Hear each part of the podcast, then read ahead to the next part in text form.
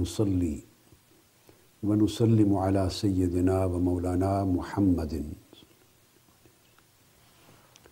رسوله النبي الأمين المكين الحنين الكريم الرؤوف الرحيم.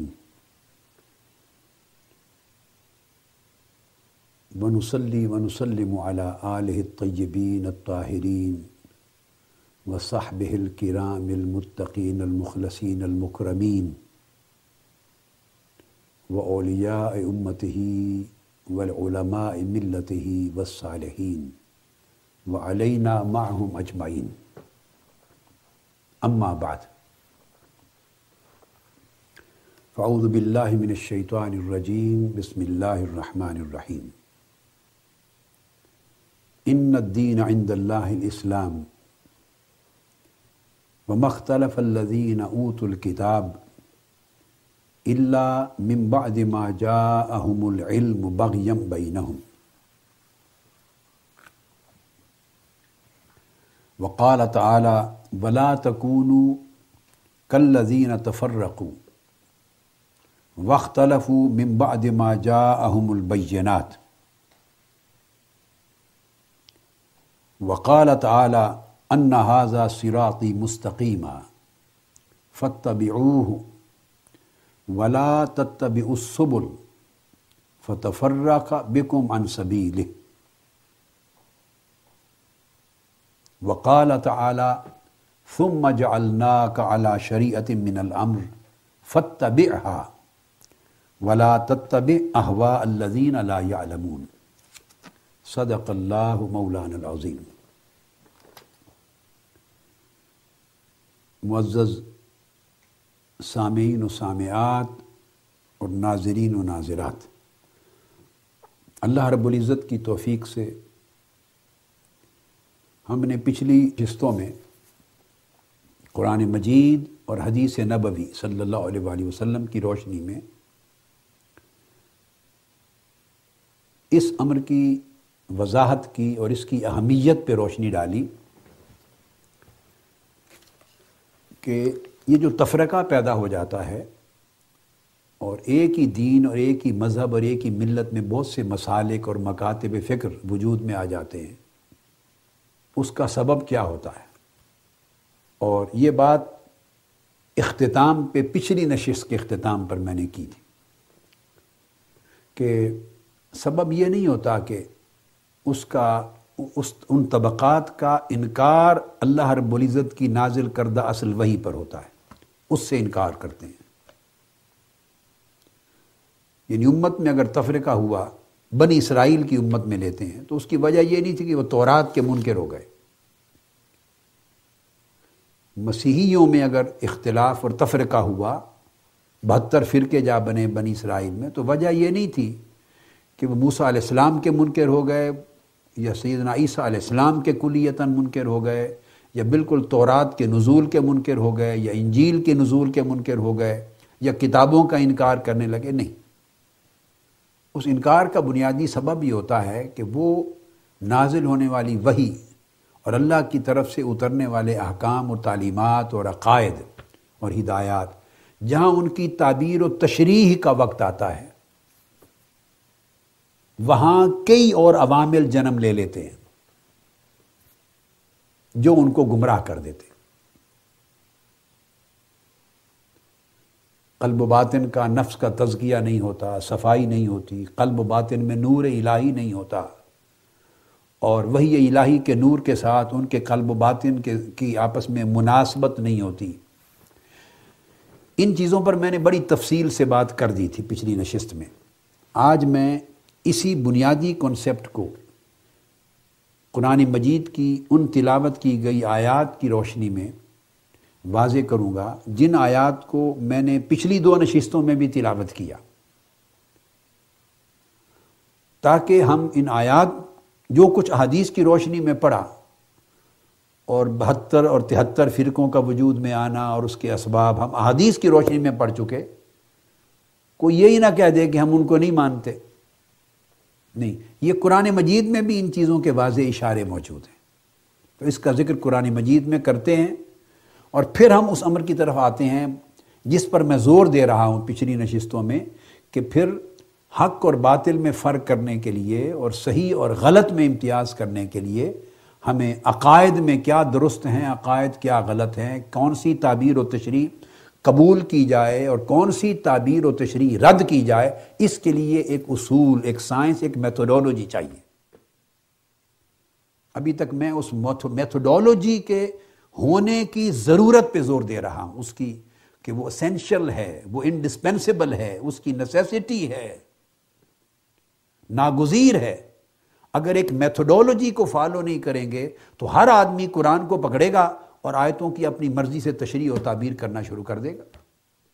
جیسا ہو رہا ہے۔ ہر آدمی حدیث نبوی کو لے کے اپنی مرضی سے تعبیر و تشریح کرے گا۔ Without following any specific methodology تو اس کے نتیجے میں فرقے ہی فرقے جنم لیں گے اور گمراہیاں جنم لیں گے۔ اب قرآن مجید کی جو پہلی آیا کریمہ میں نے تلاوت کی، یہ سورہ آل عمران کی، آیت نمبر انیس ہے۔ اس میں ارشاد فرمایا کہ اللہ رب العزت کے ہاں دین تو اول دن سے ایک ہی ہے اور وہ اسلام ہے۔ یعنی پہلے انبیاء اور رسول اظام بھی جو دین اپنی امتوں کی طرف لے کے آئے تھے وہ بھی دین اسلام ہی تھا۔ اور مسلمان یا مسلمین یہ نام بھی امت کو اور ملت کو سیدنا ابراہیم علیہ السلام نے دیا تھا۔ اللہ رب العزت نے اس وقت سما کم المسلمین، ابراہیم علیہ السلام کے وقت سے جو ابو الانبیاء ہیں، ہمارا نام یعنی رائے حق پر چلنے والوں کا نام مسلمین رکھا گیا، امت مسلمہ رکھا گیا۔ حتیٰ کہ ابراہیم علیہ سے یہ بات یاد رکھیں، ابراہیم علیہ السلام نے جب کعبۃ اللہ کو تعمیر کرتے ہوئے دعا کی تھی اور ان کے ساتھ سیدنا اسماعیل علیہ السلام بھی تھے، شریک دعا تھے تو اس دعا میں بھی کعبۃ اللہ کی تعمیر کے وقت ہونے والی دعا میں بھی انہوں نے یہ عرض کر دیا تھا وہ من ضروریتنا امتم مسلمتن دو چیزیں بطور خاص، اپنی اللہ کے بارگاہ میں ہماری کاوش قبول ہو۔ وج اللہ مسلمین لک یہ بات کی تھی کہ ہم ہمیشہ تیرے حضور مسلمان مسلمان رہیں۔ تو آپ دیکھیں نام انہوں نے بھی مسلمان کا یوز کیا تھا، سیدنا ابراہیم علیہ السلام نے۔ وج اللہ مسلمین لک۔ ہم تیرے حضور اپنی گردنیں جھکانے والے رہیں، اور لفظ ہے مسلمین۔ مسلم سے تسنیہ۔ ہم مسلم رہیں۔ تو نام اس وقت بھی یہی تھا۔ اور فرمایا پھر ہماری ضروریت میں سے جو جو طبقہ نسل پیدا ہو، وہ بھی امت مسلمہ ہو۔ ومن ضروریت نا امتم مسلمتن لک۔ اور ہماری ضروریت اور نسل میں سے بھی امت مسلمہ جنم لے۔ تو آپ نے دیکھا کہ یہ نام ابراہیم علیہ السلام بیان کر رہے ہیں اللہ رب العزت کے حضور۔ یہ ٹائٹل تو ہمارا اس وقت سے چلا آ رہا ہے، یہ نیا ٹائٹل نہیں ہے۔ ایک یہ چیز طلب کی تھی، اپنا مسلمان رہنا اور اپنی نسل میں امت مسلمہ کا رہنا۔ اور ایک آقا علیہ السلام کی ولادت، آپ کا میلاد اور آپ کی بے طلب کی تھی کہ نبی آخر الزماں صلی اللہ علیہ وآلہ وسلم، جن کی خاطر یہ کعبہ بنایا جا رہا ہے اور جو اس کعبے کو سجانے والے ہیں اور جن کی خاطر ساری کائنات کی بزم باری تعالیٰ تو نے بنائی ہے اور ہم بھی یکے بعد دیگرے مبوس ہوئے ہیں، وہ نبی آخر الزماں ہماری ضروریت نسل میں سے، اسی امت مسلمہ میں سے ان کو پیدا کرنا۔ ہماری نسل میں سے جو وہ جو ضروریت ہوگی مسلمان، امت مسلمہ، ان میں سے آقا علیہ السلام کی بے ست ہو۔ تو حضور کی ولادت و بے ست کی دعا کی تھی۔ وب فیہم، اس امت مسلمہ میں پیدا کرنا۔ فیہم رسولاً، رسول کو۔ یتلو علیہم آیاتک۔ وَيُعَلِّمُهُمُ الْكِتَابَ وَالْحِكْمَ وَيُزَكِّيهِمْ تو رسول پاک صلی اللہ علیہ وسلم کو ہماری نسل میں سے، اسی امت مسلمہ میں سے مبوس فرمانا۔ تو آپ نے دیکھا کہ یہ نام جو قرآن مجید نے کہا، اللہ کے ہاں روز اول سے اسلام ہے اور امت کا نام امت مسلمہ ہے۔ اور آقا علیہ السلام بھی سیدنا ابراہیم علیہ السلام کی جس نسل سے ضروریت کے جس حصے سے پیدا ہوئے، وہ آبا و اجداد بھی آپ کے امت مسلمہ تھے۔ یہ قرآن کہہ رہا ہے۔ ان کو ٹائٹل قرآن نے دیا ہے امت مسلمہ کا، جو آق علیہ السلام کے والدین، ماجدین اور آبا و اجداد۔ وب اصفیم تو وہ اس امت مسلمہ میں پیدا ہوئے۔ یہ ٹائٹل تو پرانا ہے۔ اب کیا فرمایا قرآن مجید نے کہ اسلام کا دین ہم نے ہر ایک کو دیا؟ وہ مختلف اللہ دین اوت الکتاب مگر پہلے لوگوں کو جو بنی اسرائیل تھے، جن کو کتاب دی گئی، تورات بھی، انجیل بھی، تو انہوں نے پھر اختلاف کیا۔ اسی دین اسلام میں اختلاف کیا۔ اللہ ممبا دما جا احم العلم، علم کے آ جانے کے بعد اختلاف کیا۔ یعنی وہ علم جو تورات میں ہم نے دے دیا تھا ان کو، اور تورات اور انجیل میں جو علم اتار دیا تھا، اس علم کے آ جانے کے بعد اختلاف کیا اور تفرقہ کریٹ کیا۔ اب یہاں دو چیزیں بڑی ذہن نشین کر لیں۔ ایک تو وہ اختلاف ہے جو مبنی بر جہالت تھا۔ وہ تورات اور انجیل کے نازل ہونے سے پہلے تھا۔ جب ان کے پاس علم حق نہیں آیا تھا۔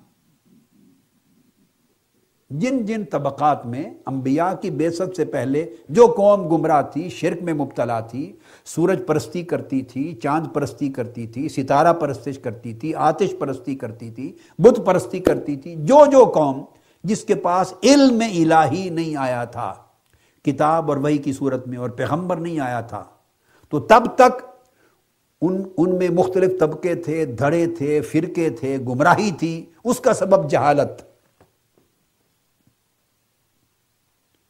اس جہالت کو دور کرنے کے لیے اللہ رب العزت نے انبیاء بھیج دیے۔ جہاں جہاں اللہ کا نبی آتا گیا، جہالت دور ہوتی گئی، ان کو علم پہنچتا گیا، علم۔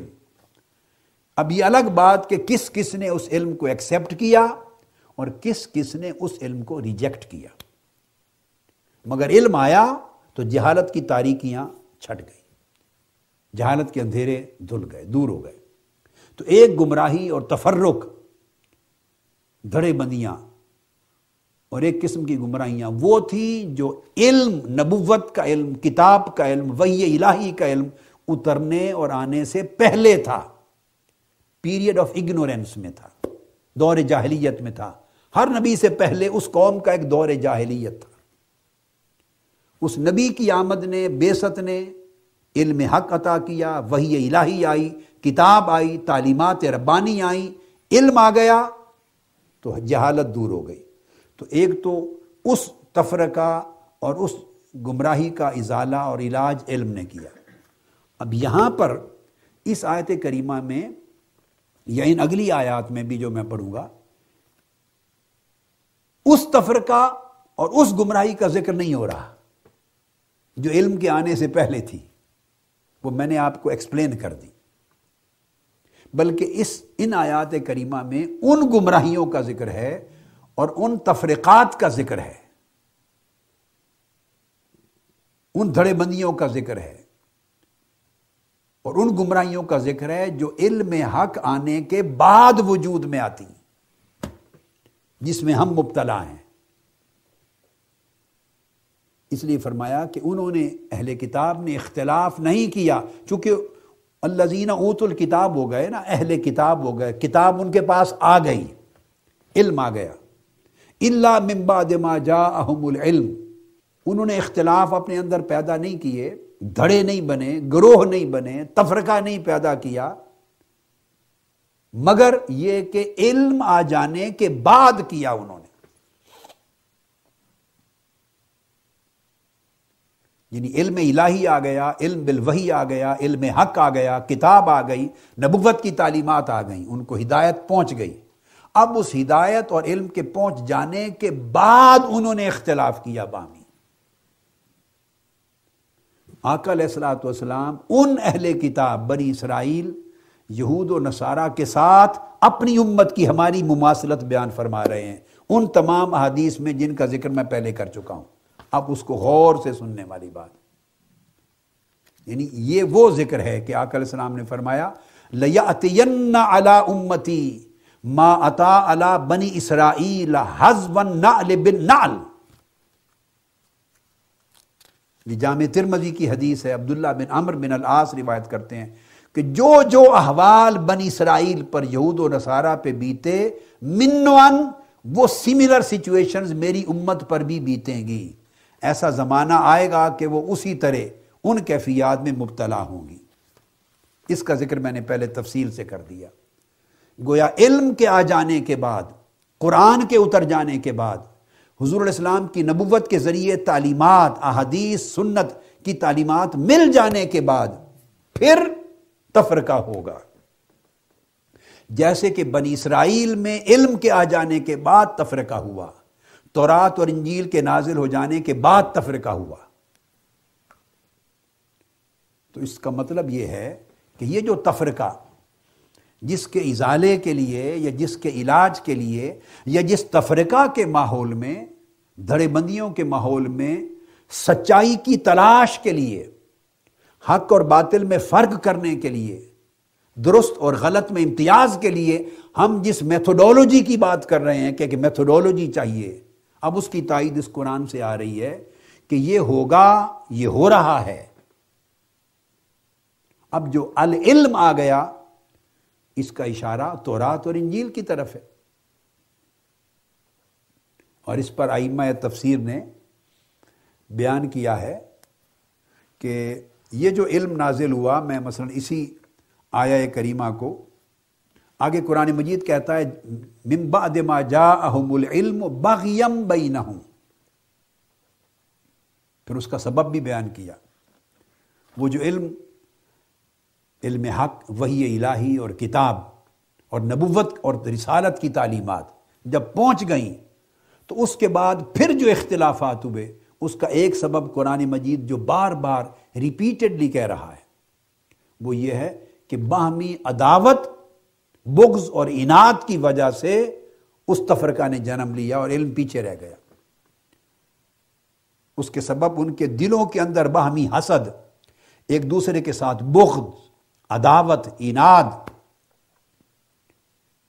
وہ سبب بنا جس کا ذکر میں نے پچھلی نشست میں کیا تھا۔ چونکہ قلب و باطن کا تزکیہ جو لوگ نہیں کرتے، تطہیر قلب نہیں ہوتی، تزکیہ نفوس نہیں ہوتا، دلوں کا جو زنگ ہے گندگی، غلازت ہے، وہ اس کی تہارت نہیں ہوتی مجاہدات اور ریاضات اور تزکیہ کے طریقے سے۔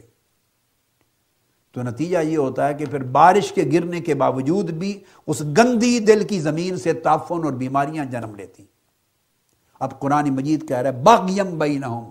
ان کے اندر بنیادی طور پہ سبب کیا تھا؟ ایک بغض تھا ایک دوسرے کے لیے انعد تھا، عداوت تھی، دشمنی تھی۔ لہذا ان کے پاس علم بھی آ گیا، ان کے پاس بینا روشن دلیل بھی آ گئی، بلکہ جا احم البینات کئی روشن دلائل بھی آ گئے، حق آ گیا۔ مگر حق، علم اور ہدایت، یہ سب کچھ ہونے کے باوجود ان کے آپس کے دلوں میں جو ایک دوسرے کے ساتھ حسد تھا، ایک دوسرے پر بڑھائی لینے کا جو دوڑ تھی، بغض اور انعت تھا، عداوت تھی، ایک دوسرے کی فضیلت اور برتری کو تسلیم نہ کرنے کا رجحان کہ میں بڑا ہوں۔ اس کی بات کیوں مان لی جائے؟ یہ کون ہوتا ہے اس کی بات کو قبول کیا جائے؟ حالانکہ اس کے پاس حق ہے، انہوں نے حق چھوڑ دیا اور حسد، بغض اور عداوت کی کیفیات نے انہیں گمراہی میں دھکیل دیا۔ اب یہی لفظ جو سورہ آل عمران کی آیت نمبر انیس میں آئے، یہی لفظ سورہ شورا کی آیت نمبر چودہ میں آئے ہیں۔ وما تفرقو اللہ ممبا دما جا احم العلم باغیم بینہم علم یعنی حق اور ہدایت آ چکا تھا، ہدایت آ چکی تھی۔ اس کے باوجود انہوں نے تفرقہ کیا، دڑے بن گئے، گروہ بن گئے، فرقے بن گئے۔ اب یہ نہیں کہ ان کے پاس کتاب نہ تھی، علم نہ تھا، پیغمبر کی تعلیمات نہ تھی، ہدایت نہ تھی، یہ سبب نہیں، وہ ہو چکا تھا۔ پھر جو تفرقہ کیا اور دھڑے بندی ہوئی، وہ ان کے دلوں کے اندر نفوس میں بغض تھا ایک دوسرے کے لیے، حسد تھا۔ وہ ایک دوسرے کی بڑھائی کو تسلیم کرنے کے لیے عالم تیار نہ تھے۔ ایک دوسرے کی بزرگی، برتری کو ماننے کو تیار نہ تھے۔ ایک دوسرے کی فضیلت و فوقیت ماننے کو تیار نہ تھے۔ اس کی وجہ سے ایک دوسرے کے ساتھ حسد، بغض تباغز اناد اور عداوت تھی۔ اس بغض اور حسد اور عداوت نے ان کو برباد کر دیا۔ حق پیچھے رہ گیا اور بغض بازی لے گیا۔ پوری امت کو گمراہیوں کی بنیاد پر دھڑوں میں مبتلا کر دیا۔ یہ قرآن مجید جا بجا اس چیز کو ذکر کرتا ہے، جا بجا بیان کرتا ہے۔ حتیٰ کہ آگے پھر سورہ حامیم الجاسیہ میں بھی اس کو بیان کیا ہے۔ الجاسیہ کی آیت نمبر سولہ سے آیت نمبر انیس تک بھی یہی مضمون ہے۔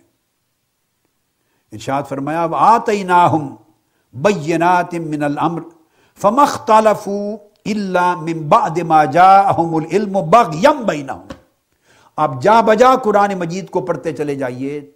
بنی اسرائیل کے اندر جو تفرقہ ہوا، فرقے بندیاں ہوئی دھڑے بنے، اختلافات ہوئے، گروہ بنے، حتیٰ کہ بہتر فرقے بنتے چلے گئے۔ اس کا قرآن مجید نے ایک بنیادی سبب جو بیان کیا، بنیادی۔ جس کو ریپیٹڈلی بار بار تکرار کے ساتھ ذکر کیا، وہ یہ کہ حق ان کے سامنے روز روشن کی طرح ایاں تھا، ہدایت تھی، کتاب تھی، آیات ربانی تھی، نبی کے پیغمبر کے فرمودات تھے۔ مگر ان کی شخصیتیں آڑے آ گئیں۔ ان کے اندر کے دلوں، ان کے اندر کے فرعون، اندر کے بت، اندر کے حامان، وہ آڑے آ گئے۔ وہ ہر عالم ان میں سے، ہر لیڈر ان میں سے، ہر شخص اپنی بڑھائی کا طالب تھا، اپنی فوقیت دیکھنا چاہتا تھا، اپنی فضیلت دیکھنا چاہتا تھا، سوسائٹی میں، گروہ میں سب سے بڑا بننا چاہتا تھا، سردار بننا چاہتا تھا کہ لوگ اس کے پیروکار بنے لوگ اس کے ہاتھ چومیں، لوگ اس کے لیے کھڑے ہوں، لوگ اس کی بات مانیں، اسے اپنا امام پیشوا مانیں۔ ہر شخص اس کوشش میں تھا، اپنی بڑھائی، اپنی لیڈرشپ، اپنی بزرگی برتری اسٹیبلش کرنے کے لیے۔ اور اس کی خاطر اس کا دوسرے سے حسد تھا، بغض تھا انات تھا۔ یہ جو مسابقت تھی، حسد کی، بغض کی انات کی، اس نے حق کو پیچھے چھوڑ دیا اور نئے نئے نظریے وجود میں آئے اس وجہ سے۔ خیالات وجود میں آئے، مکتب فکر بنے، فرقے بنے دھڑے بنے اور امت تفرقہ میں مبتلا ہو گئی۔ یہ قرآن مجید کے ان تمام مقامات پر اس کا ذکر آیا ہے۔ جتنی آیات کریمہ میں نے پڑھی ہر جگہ۔ اب اسی کو جو قرآن مجید کی ساری آیات ہیں جن کا میں نے ذکر کر دیا، اس کو ہم تھوڑا سا آئمہ تفسیر کی روشنی میں بھی دیکھ لیتے ہیں۔ امام ابن جریر تبری کو بھی آپ پڑھ لیں، حافظ ابن کثیر کو، امام قرطبی کو۔ میں اس وقت بہت زیادہ تفاصیر میں اتنا نہیں گیا، یہ امہات تفاصیر ہیں، چند تین کا نام لے لیا میں نے۔ جس میں جائیں گے آپ کو یہی بات ملے گی۔ صرف میں اپنی کہی ہوئی بات بغیم بینہم اور ممبا دما جا احم العلم، ان دو شکوں کو، یہ دو جو آرٹیکلز ہیں، اس کی وضاحت کے لیے میں نے صرف اختصار کی وجہ سے تین تفاصیر لے لی تاکہ سمجھا دوں۔ اس وقت تفسیر ابن کثیر میرے سامنے۔ اس کا مجلد جلد دوم ہے، چونکہ سورہ آل عمران کی آیت ہم ڈسکس کر رہے ہیں۔ سورہ آل عمران کی وہی آیت نمبر اٹھارہ سے انیس۔ بمختلف الزین اوت الکتاب اللہ ممباد ما جاءہم العلم بغیم بینہم اور وہ کہتے ہیں بغا بعضهم على بعض، فاختلفوا في الحق لتحاسدهم وتباغضهم وتدابرهم فحمل بعضهم بغض البعض الاخر على مخالفته فی جمی اقوال ہی و افعال ہی ان کا نت حق کا پوری تفسیر کر دی انہوں نے۔ اس نے کہا کہ حق ان کے پاس آ گیا تھا، ہدایت آ گئی تھی، کتاب کی روشنی آ گئی تھی، مگر اس کے باوجود وہ جو بغیم بینہم کا مطلب ہے، وہ یہ ہے کہ انہوں نے اس حق کی تعبیر و تشریح میں بھی اختلاف کیا۔ ان آیتوں کی تشریح کرنے میں اختلاف کیا، ان کی تفسیر میں اختلاف کیا، ان کے معنی بیان کرنے میں اختلاف کیا، الگ الگ معنی بیان کیے، متضاد، الگ الگ معارف نکالے، الگ الگ اطلاقات کیے، الگ الگ انٹرپریٹیشنز کی اور ان میں اختلاف کیا، اس حق کی شرح کرنے میں اختلاف کیا، اس حق کو مختلف سچویشنز پہ اپلائی کرنے میں اختلاف کیا۔ کیوں؟ لتحاس سودہم کیونکہ ایک دوسرے کے ساتھ ان کا حسد تھا اور اختلاف کی جڑ بنیادی طور پہ وہ حسد تھا اور بغض تھا ایک دوسرے کے ساتھ۔ اور وہ کہتے ہیں کہ سو یہ جو بغض تھا ایک کا دوسرے کے ساتھ، اس بغض نے انہیں مجبور کر دیا ہر دوسرے شخص کی مخالفت کرنے پر، اس کے تمام اقوال میں جو کہے، فلاں شخص ہے، یہ آج ہمارے دور میں ہو رہا ہے۔ آپ اپنی آنکھوں سے دیکھ رہے ہیں۔ ایک شخص سچی بات کہہ رہا ہے قوم کو۔ ایک شخص قرآن و حدیث کا صحیح معنی دے رہا ہے، صحیح ترجمانی کر رہا ہے، صحیح معرفت دے رہا ہے، صحیح آگاہی دے رہا ہے، صحیح شعور دے رہا ہے، قوم کو صحیح راہ بتا رہا ہے۔ حق اور باطل کا فرق بتا رہا ہے۔ دوسری طرف کچھ لوگ ہیں مثلا، ان کو اس شخص کے ساتھ حسد ہے، بغض ہے، اناد ہے۔ وہ اپنی بڑھائی چاہتے ہیں، اپنی فضیلت، اپنی برتری چاہتے ہیں۔ وہ نہیں چاہتے کہ اس کی بات کو سنا جائے۔ تو قرآن کہتا ہے کہ ماض اس حسد کی وجہ سے اس کی مخالفت کرتے جو سچ کہنے والا تھا، جو حق بیان کرنے والا تھا۔ اور جب حسد پر مبنی مخالفت ہوتی ہے، بغض پر مبنی مخالفت ہوتی ہے، عداوت پر مبنی مخالفت ہوتی ہے، تو فی جمی اقوال ہی وفعال ہی ان کا نت حق کا اگر وہ حق کہہ رہا ہو تو اس کی بھی مخالفت کی جاتی ہے۔ اور حق کر رہا ہو تو اس کے ہر فعل کی مخالفت کی جاتی ہے۔ بے شک وہ حق ہی کیوں نہ ہو؟ سو فیصد سچ کیوں نہ ہو؟ سو فیصد مبنی بر ہدایت کیوں نہ ہو؟ سو فیصد مبنی بر قرآن و سنت کیوں نہ ہو؟ اس کی مخالفت کی جاتی۔ صرف اس لیے کہ اگر اس کی بات سچی مان لی ہم نے، تو پھر اس کی برتری اور فضیلت ہو جائے گی۔ وہ دوسرے کی برتری اور فضیلت نہیں ماننا چاہتے۔ یہ بغیم بینہم کا معنی ہے جو قرآن نے کہا۔ اس بغیم بینہم میں اس حسد اور بغض اور اناد نے انہیں حق سے پھیر دیا۔ اس علم کے صحیح معنی اور صحیح مفہوم کو سمجھنے سے محروم کر دیا اور دھڑے بندیاں اور ٹکڑے اور تفرقے ہو گئے۔ یہ جو علم ہے، اب اس کا چونکہ ہمارے موضوع سے تعلق نہیں، مگر میں بیان کر دوں، اس کا معنی کہ ان کے پاس علم آ گیا۔ تو اس سے مراد آئمہ نے حضور علیہ السلاۃ والسلام کی نبوت و فضیلت بھی لی کہ تورات اور انجیل میں حضور نبی آخر الزمان سیدنا محمد مصطفیٰ صلی اللہ تعالی علیہ وآلہ وسلم، ان کی بیست کا ذکر آ گیا، اس کو علم کہا ہے۔ ان کی شان بیان کر دی، اس کو علم کہا ہے۔ ان کے اوصاف و کمالات بیان ہوئے، اس کو علم کہا ہے۔ تورات اور انجیل میں۔ حضرت موسیٰ علیہ السلام بتا رہے ہیں کہ بعد میں ایک نبی آخر زماں آئے گا۔ ان کی ولادت مکہ کی وادی میں ہوگی، ہجرت مدینہ کی طرف ہوگی۔ چالیس برس کی عمر میں ان کی بے ست ہوگی۔ ان کی امت کا نام یہ ہوگا۔ وہ میراج پر جائیں گے، ان کے اوصاف یہ ہوں گے، کمالات یہ ہوں گے۔ ممبا دما جا العلم کی تعبیر یہ کی گئی کہ آکل السلاۃ والسلام کا تذکرہ نازل ہو گیا کتابوں میں۔ یہ معنی بھی ہے اس کا جو آئمہ نے بیان کیا۔ اور اس کا یہ معنی بھی بیان کیا کہ اس سے مراد سیدنا عیسیٰ علیہ السلام کی نبوت اور ان کا رسول ہونا، اس کا بیان بھی ہے۔ دونوں اس میں شامل ہیں۔ دونوں شامل یہ تمام تفاصیر آپ ابن جریر تبری سے لے کے نیچے جہاں تک چلے جائیں، القرطبی تک آپ کو یہ مختلف آیات کے تحت سب ملیں گی۔ اور اب وہ کہتے ہیں فخ فیہا۔ تو انہوں نے اختلاف کیا کیا؟ اس میں جو اختلاف کیا، بغیم بینہم، یہ کہتے ہیں، اے حسدن علی نبی صلی اللہ علیہ وآلہ وسلم۔ وہ کہتے ہیں، جاءہم العلم، جو علم آیا، وہ نبوت النبی صلی اللہ تعالی علیہ وآلہ وسلم۔ حضور علیہ السلام بیست مصطفیٰ کا علم تھا اور حضور کی شان کا علم تھا۔ حضور علیہ السلام کی عظمت کا علم تھا، آپ کے اوصاف و کمالات کا علم تھا۔ فختلفوا فیہا۔ کھول کھول کر حضور علیہ السلام کی نشانیاں، اوصاف و کمالات تورات اور انجیل میں بیان کر دیے گئے تھے۔ مگر انہوں نے اس کو رد کیا، انکار کیا، کیونکہ جب حضور علیہ السلام تشریف لائے تو آقا علیہ السلام کی نبوت اور رسالت اور عظمت کو ماننے سے کس چیز نے روکا؟ باغیم بینہم، وہ کہتے ہیں، اے حسدن علی النبی صلی اللہ علیہ وسلم۔ آقا علیہ السلام کے ساتھ حسد پیدا ہو گیا کہ ہم بنی اسرائیل میں سے یہ بنی اسماعیل میں سے آئے اور اگر ہم ان کو مان لیں اپنا نبی اور رسول تو ہماری فوقیت و فضیلت چلی جائے گی۔ ہم تو کلیمنٹ ہیں کہ کل انبیاء ہماری نسل میں آئے، ہماری یہ فضیلت، ہمارا یہ درجہ، ہم پہ تورات اتری، ہم پہ انجیل اتری، ہم ہم دین دین اسلام کے اصل وارث ہیں۔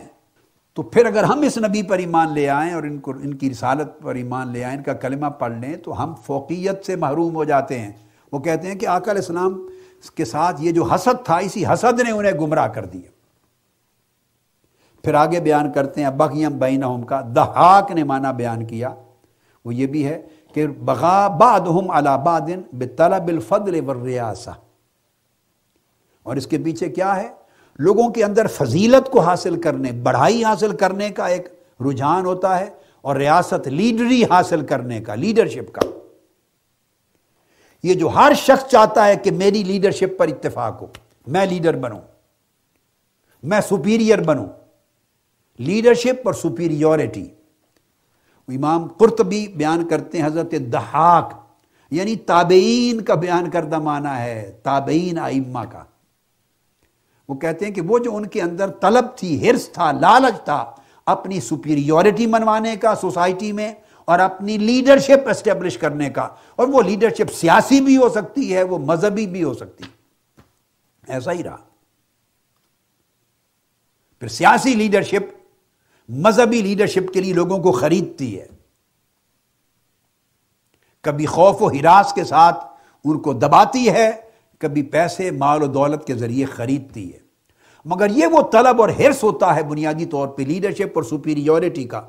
کہتے ہیں محض اس وجہ سے انہوں نے حق کا انکار کر دیا، سچائی کا انکار کر دیا۔ اور پھر وہ بیان کرتے ہیں کہ اے میرے نبی، میرے محبوب صلی اللہ علیہ وسلم، خطاب آقا سے کیا جا رہا ہے کہ آپ کے دور کے جو منکر ہیں، کافر مشرق ہیں، آپ کے عصر کے، وہ کہتے ہیں، فقضا مشرقو عصر کا یا محمد صلی اللہ علیہ وسلم۔ یہ امام قرطبی کی تفسیر ہے۔ اسی آیت کریمہ کے تحت یہ سورہ الجاسیہ، الفاظ اسی طرح بغیم بینوم یہاں بھی آیا ہے نا؟ سورہ الجاسیہ، آیات سولہ سے اکیس تک کا مضمون ہے، الجاسیہ کا۔ وہ کہتے ہیں کہ حضور علیہ السلام کو بھی یہ بات ارشاد فرمائی جا رہی ہے کہ اے میرے محبوب، آپ کے دور اور آپ کے زمانے کے منکروں، کافروں کا بھی یہی حال ہے کہ قد جاءتهم البینات ولیکن اعرضوا عنها للمنافسه فی الریاسہ فی الریاسہ وہ دیکھ رہے ہیں چاند کو ٹکڑے ہوتا دیکھ رہے ہیں آپ کے ہاتھوں پر کنگریوں کا کلمہ پڑتا دیکھ رہے ہیں، ڈوبے سورج کا پلٹنا دیکھ رہے ہیں۔ درخت، زمین کا سینہ چیر کے آپ کو سجدہ ریز ہو رہے ہیں، جانور آپ کو سجدے کر رہے ہیں۔ آپ کے جسد اقدس سے نکلنے والی برکتوں کے چشمے دیکھ رہے ہیں۔ آپ کی زبان پاک سے نکلا ہوا ہر لفظ کا سچا ہونا دیکھ رہے ہیں۔ آپ کی برکات دیکھ رہے ہیں، آپ کے کمالات دیکھ رہے ہیں، آپ کے معجزات دیکھ رہے ہیں۔ اور پچھلی کتابوں میں بیان کیے ہوئے آپ کے فضائل اور وہ بھی پڑھ رہے ہیں، دیکھ رہے ہیں۔ ہر چیز ایاں ہے۔ حق اوجل نہیں، علم جو ہے وہ ان کی آنکھوں سے مستور اور چھپا ہوا نہیں۔ مگر ساری بات کے باوجود آپ کو مانتے کیوں نہیں؟ وہ ایک حسد ہے اور نمبر دو ریاست کی طلب ہے۔ حسد اور بغض ہے کہ دوسرے کی برتری تسلیم نہیں کرتا نفس۔ وہ پھر معجزات کا بھی انکار کر دیتا ہے۔ تو ہمارے دور میں جبکہ اب تو کوئی نبی نہیں آئے گا۔ نہ کوئی صاحب نبوت ہے اب آقا علیہ السلام کی امت میں، نہ کوئی صاحب رسالت ہے، نہ صاحب وحی ہے، نہ صاحب کتاب ہے، نہ صاحب معجزہ ہے۔ یہ تو ساری امت ہے قیامت تک۔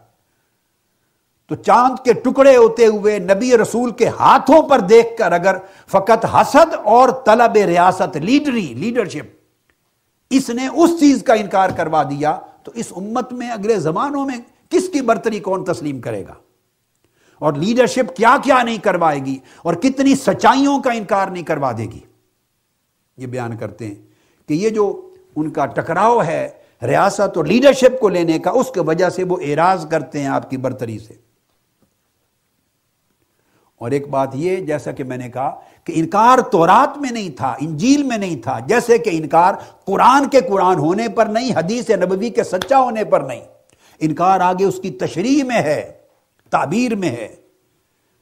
تو یہ بھی آپ بیان فرماتے ہیں امام قرطبی، ولا خلاف ان اللہ تعالی لم یغایر بین الشرائع فی التوحید والمکارم والمصالح، وانما خالف بینہما فی الفروع۔ کہ اس چیز میں کوئی اختلاف نہیں کہ اللہ تبارک و تعالیٰ نے کوئی مغایرت، دو الگ قسموں کی شریعت، توحید اور مکارے میں اخلاق اور مسالے میں پیدا نہیں کی۔ فرق صرف فروع میں ہے۔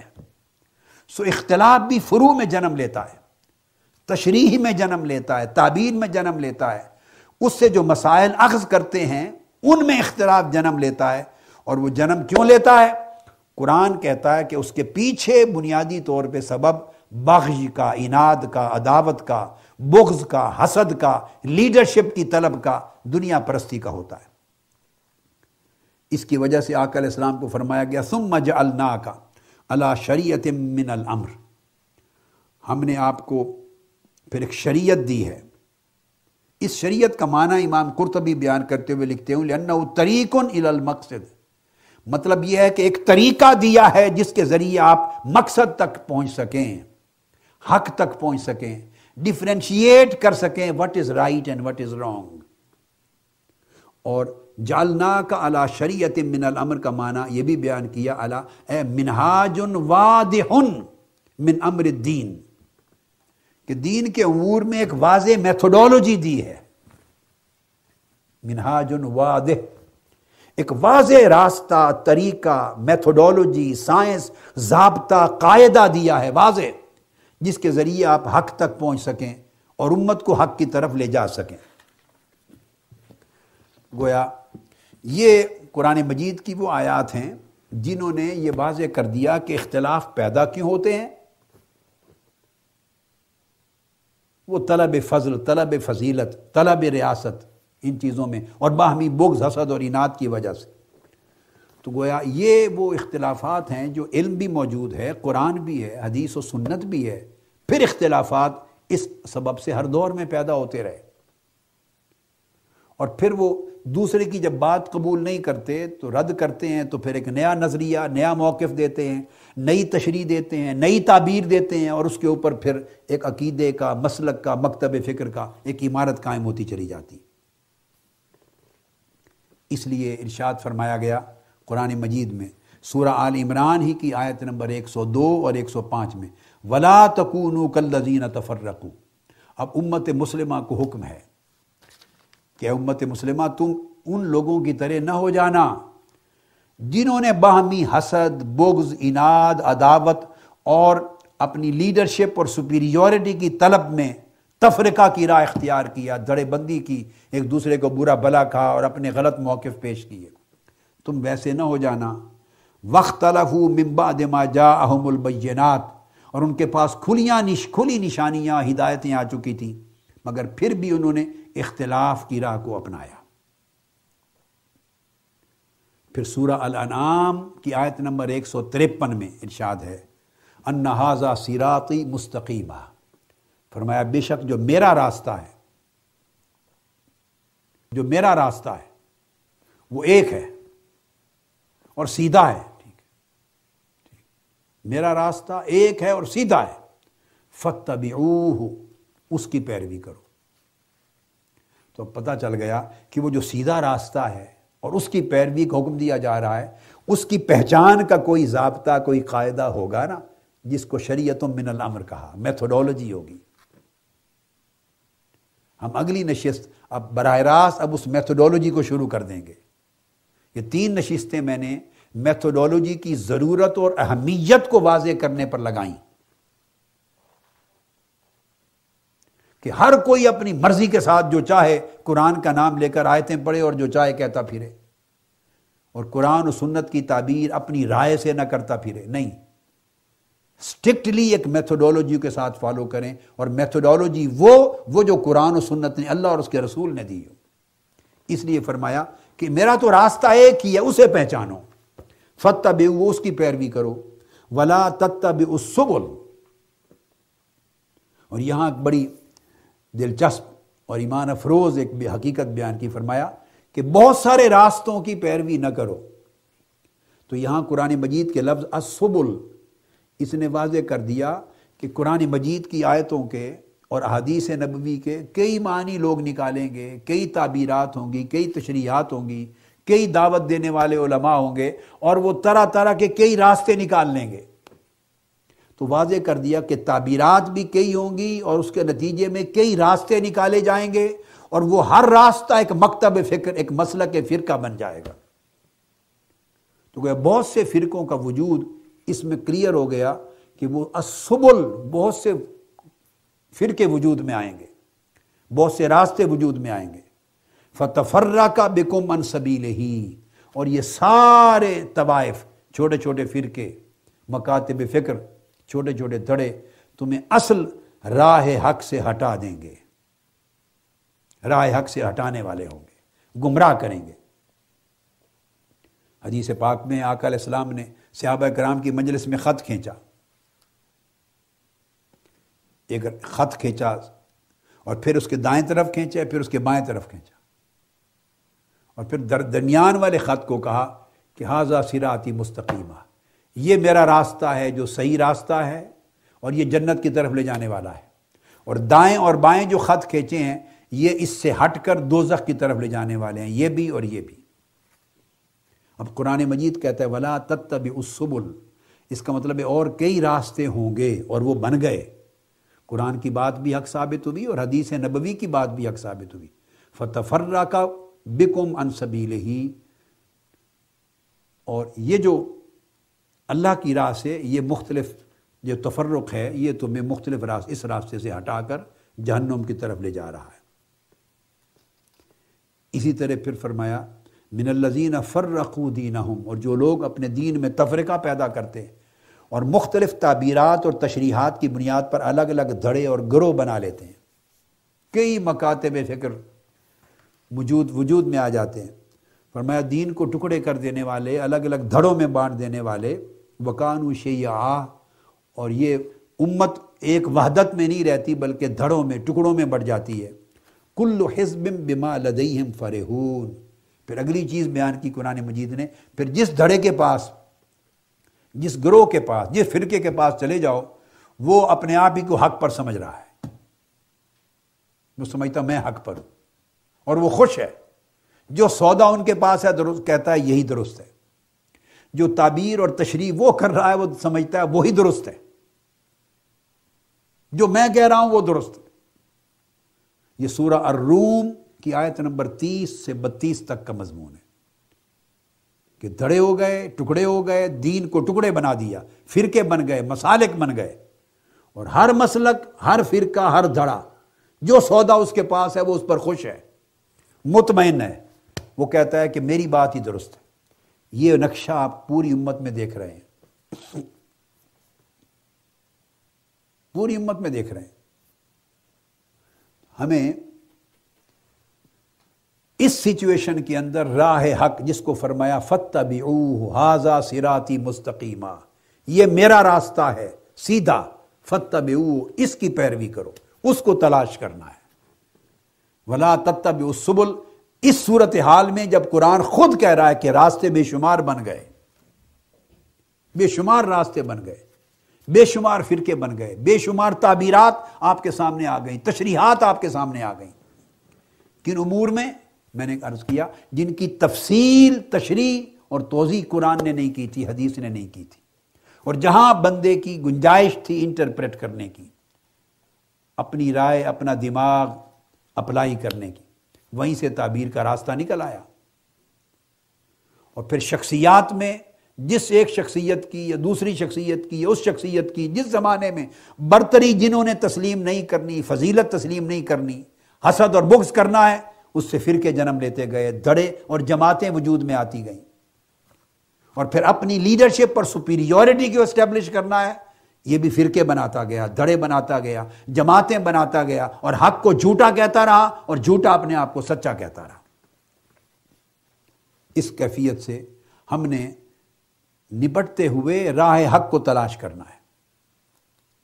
اور پھر قرآن مجید نے آگے جو سورہ حامیم الجاسیہ ہے، اس کے اندر بھی یہی فرمایا، وَآتَيْنَاهُمْ بَيَّنَاتٍ مِّنَ الْأَمْرِ۔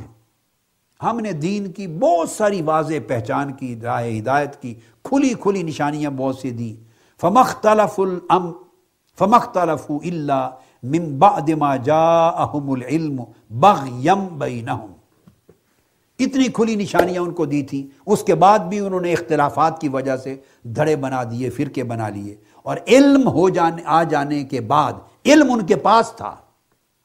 جیسے قرآن اب ہمارے پاس ہے۔ سنت نبوی ہمارے پاس ہے، یہ العلم ہے۔ قرآن و سنت، یہ العلم ہے، منبع ہے، مصدر ہے۔ اس کے پاس ہے۔ فرمایا، اس علم کے پاس ہونے کے باوجود حسد نے، بغض نے، اناد نے، قلب و باطن کی سیاہی نے اور لیڈرشپ اور سپیریورٹی اور برتری کی طلب نے ان تمام امور نے مل کر دھڑے بنا دیے، فرقے بنا دیے، نئے نئے کئی راستے کھول دیے جہنم میں لے جانے والے۔ اور فرمایا کہ قیامت کے دن اللہ فیصلہ کر دے گا کون حق پر تھا اور اختلاف کرنے والے جو اختلاف کرتے تھے، کون سا اختلاف درست تھا، کون سا غلط تھا۔ ثم جعلناک علی شریعت من الامر فتبعها جو میں بیان کر چکا ہوں امام قرطبی کے حوالے سے۔ تو اللہ رب العزت نے آپ کے لیے دین کا ایک راستہ بنایا ہے۔ اس شریعت من الامر سے میں نے میتھڈولوجی کو اخذ کیا۔ منہاج وعدہ جس کو ائمہ تفسیر نے لکھا۔ اس کی پیروی کریں۔ ولا تتب احوا الذین لا یعلمون اور جو حق کو نہیں پہچانتے، ان کی خواہشات نفس کی پیروی امت کو کہا جا رہا ہے، نہ کریں۔ اے امت محمدی، لوگوں کے کہنے کی پیروی نہ کریں۔ احوا ان کی خواہشات نفس ہیں۔ فلاں نے یہ کہا، فلاں نے یہ کہا۔ دین آپ کی اور میری مرضی سے تشکیل نہیں پاتا۔ حق میری ذاتی تعبیر اور آپ کی ذاتی تعبیر سے نہیں بنتا۔ حق وہ ہے جو شریعت من الامر، ایک میتھوڈولوجی کے ساتھ اللہ اور اس کے رسول کے دیے ہوئے واضح طریقے کے ساتھ جو ثابت ہو، وہ حق ہے۔ اور جو اس سے ہٹ کر ہو، وہ حق نہیں ہوگا۔ یہاں تک ہم نے یہ چیزیں بیان کر دی اب انشاءاللہ اللہ تعالی اگلی نشست سے ہم براہ راست میتھڈولوجی کی اہمیت اور ضرورت بیان کرنے اور سمجھ لینے کے بعد اب ہم اس میتھڈولوجی کی طرف آ جائیں گے اگلی نشست کہ وہ کیا ہے۔ عقیدہ صحیحہ کی پہچان کے لیے قاعدہ کیا ہے اور عقیدہ باطلہ سے بچنے کے لیے ضابطہ کیا ہے اور حق اور ہدایت پر مبنی راستہ مسلمانوں کے عقیدے کا وہ کیا ہے، اس کے اصول کیا ہیں، ضوابط کیا ہیں۔ انشاءاللہ اللہ تعالی ہم اگلی نشست سے اس میتھولوجی کا باقاعدہ آغاز کر رہے ہیں۔ وما علینا الا البلاغ۔